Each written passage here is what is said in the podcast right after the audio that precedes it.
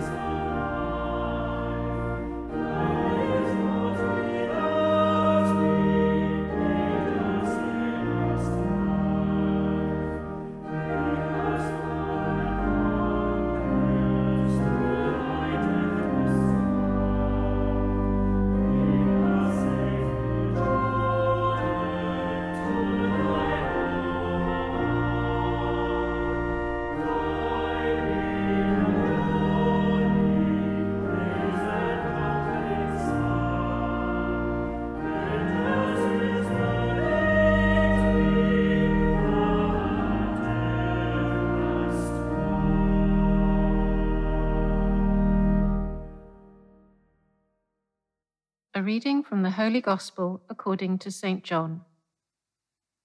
When it was evening on that day, the first day of the week, and the doors of the house where the disciples had met were locked for fear of the Jews, Jesus came and stood among them and said, Peace be with you. After he said this, he showed them his hands and his side. Then the disciples rejoiced when they saw the Lord. Jesus said to them again, Peace be with you. As the Father has sent me, so I send you. When he had said this, he breathed on them and said to them, Receive the Holy Spirit. If you forgive the sins of any, they are forgiven them. If you retain the sins of any, they are retained. But Thomas, who was called the twin, one of the twelve, was not with them when Jesus came. So the other disciples told him, We have seen the Lord. But he said to them, Unless I see the mark of the nails in his hands, and put my finger in the mark of the nails and my hand in his side, I will not believe. A week later, his disciples were again in the house, and Thomas was with them. Although the doors were shut, Jesus came and stood among them and said, Peace be with you. Then he said to Thomas, Put your finger here and see my hands. Reach out your hand and put it in my side. Do not doubt, but believe. Thomas answered him, My Lord and my God. Jesus said to him, Have you believed because you have seen me? Blessed are those who have not seen and yet have come to believe. Now, Jesus did many other signs in the presence of his disciples, which are not written in this book. But these are written so that you may come to believe that Jesus is the Messiah, the Son of God, and that through believing you may have life in his name. Thanks be to God.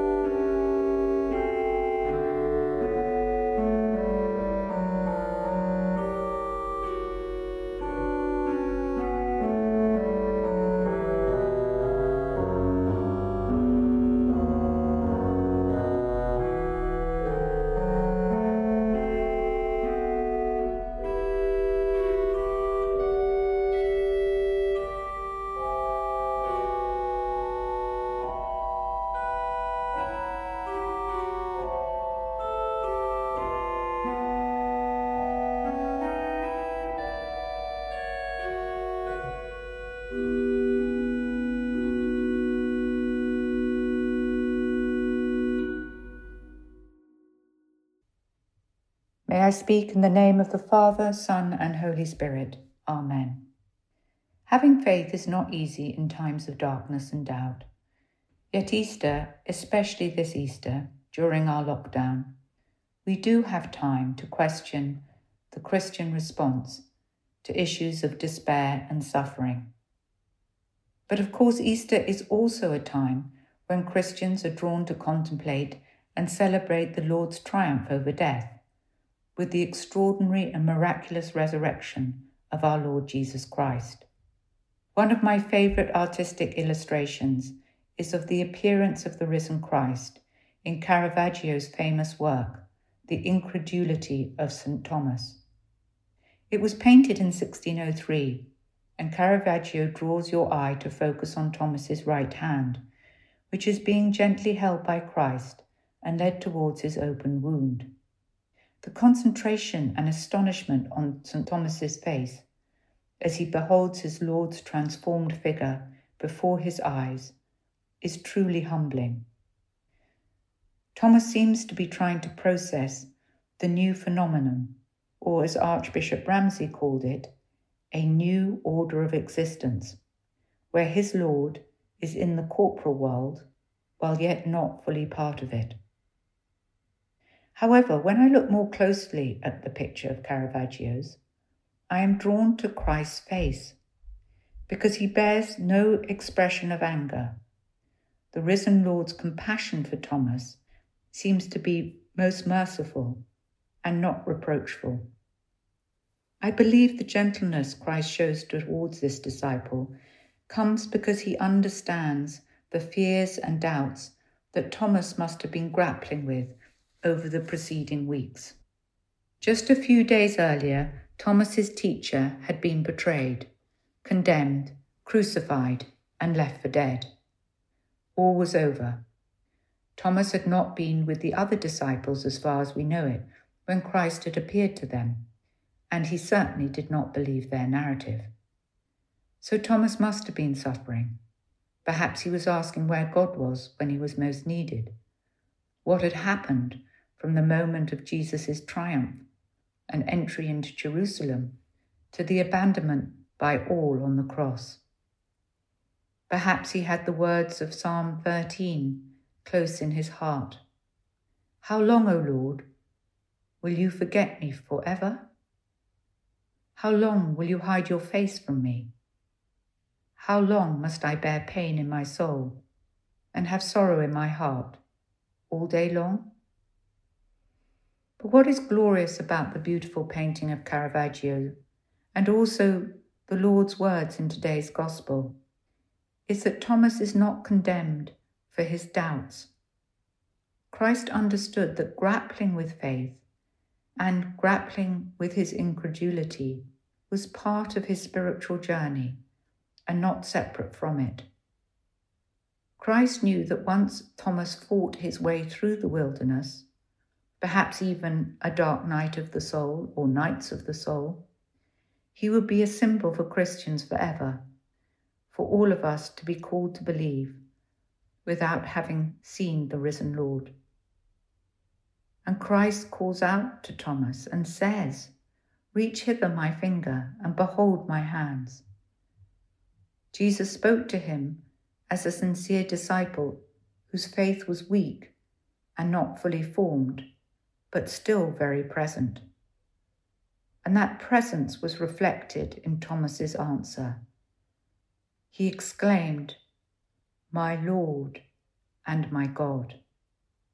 This was Thomas's Alleluia moment, where he saw the living Christ in a new light, like the waking of a new dawn the coming of a new kingdom, a new creation, as his Lord had conquered death. This narrative in John's Gospel reveals that the Lord knows that we all suffer and have doubts about our faith, but walks beside us in the hope that we will come through that suffering to a stronger faith and a deeper belief. All the great mystics have grappled with this relationship between despair and faith. In fact, the phrase the dark night of the soul can be traced back to the 16th century Spanish poem by the Roman Catholic St. John of the Cross. St. John knew faith could be found in dark places, for he wrote, Live in faith and hope, though it be in darkness, for in this darkness God protects the soul.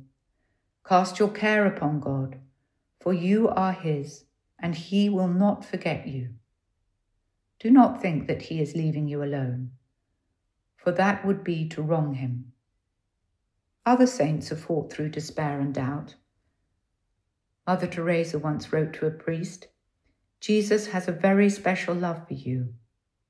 As for me, the silence and emptiness is so great that I look and do not see, listen and do not hear. So now, in our collective time of frustration and isolation, of pain and fear and doubt for many, as our lives are on pause, we have to think about how we would respond to the resurrection appearance and the fact that Lord is alive today. Rowan Williams gives us some direction when he says that the ultimate truth that lies in Christ's risen life is how we respond to it in our current reality. I quote If by standing where Jesus invites you to stand, you see more than you would otherwise, if you see a world larger than you would have thought you could inhabit, you have to ask yourself is this not reality? And if this might be the truth, might be the grain of the real world, where do I want to put myself? That is the critical question. Today, as Christians, where do we want to put ourselves? Where can we see the signs of the risen Lord in our daily life, in perhaps the faith and action of others, especially during this pandemic? We know that have been overwhelming numbers of people praying across the world, delivering food onto doorsteps of strangers. We've seen the kindness and compassion of nurses, of medical staff. George Eliot, as she wrote in Middlemarch, knows that it is unhistoric acts that the world partly depends on, of small things that people living hidden but faithful lives do for others every day. And in this pandemic, we've seen that as well by frontline workers, food suppliers, and shop owners.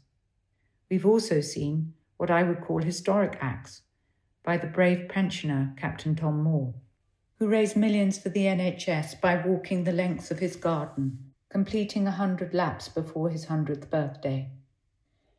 What's important here is that the acts, brave, known, unknown, seen, and not seen, are part of our response and understanding to the Lord and to the pandemic. We all face a virus that has cut through our lives. It's cut through and crosses ages, borders, faiths, and communities. All at once, we have together been transported to a new reality. A new reality like the disciples experienced with the risen Lord. So, this Easter, like no other Easter before us, we are together facing something that brings us a collective sense of compassion and a collective sense of responsibility. It also shines light on our darkness and on our troubles and fears. But we must remember Jesus' compassion and what he showed Thomas when he lacked faith. The Lord understood that to have doubts and grapple with them is part of our journey. However, our Christian calling is to believe without seeing, know that Christ works through us and loves through us and will never leave us, today and always. Amen.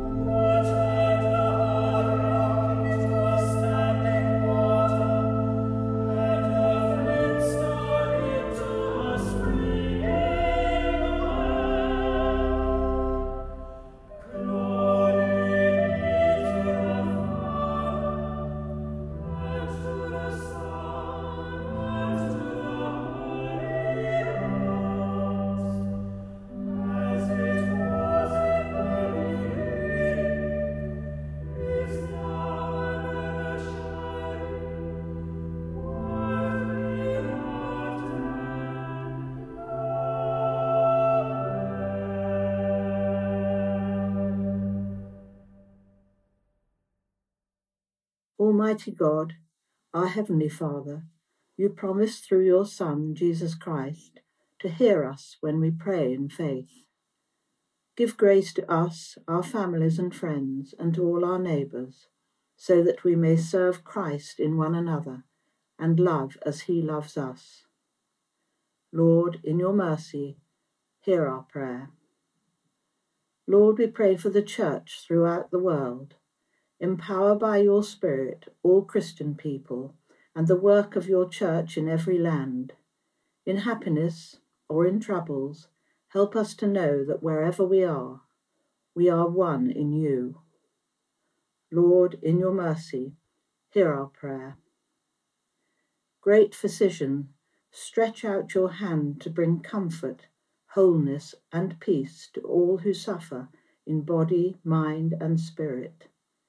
Particularly at this time, we pray for all who are sick, in recovery, or alone, including the homeless. We give thanks for those who provide care for others, doctors, nurses, and all in the health service. In this time of crisis and uncertainty, may we see your glory in all good works and feel your presence every day. Lord, in your mercy, hear our prayer. Gracious God, we ask you to give guidance to those in government and scientists who are working round the clock seeking to find ways to manage this situation. Lord, in your mercy, hear our prayer.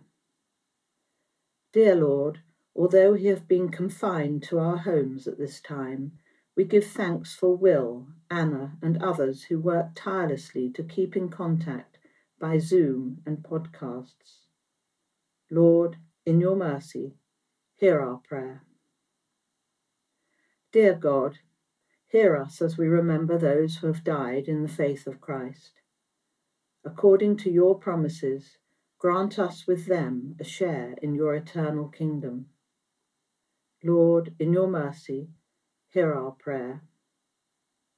Loving Lord, help us to believe without seeing, and to trust and have faith in you, our Lord. Thine be the glory.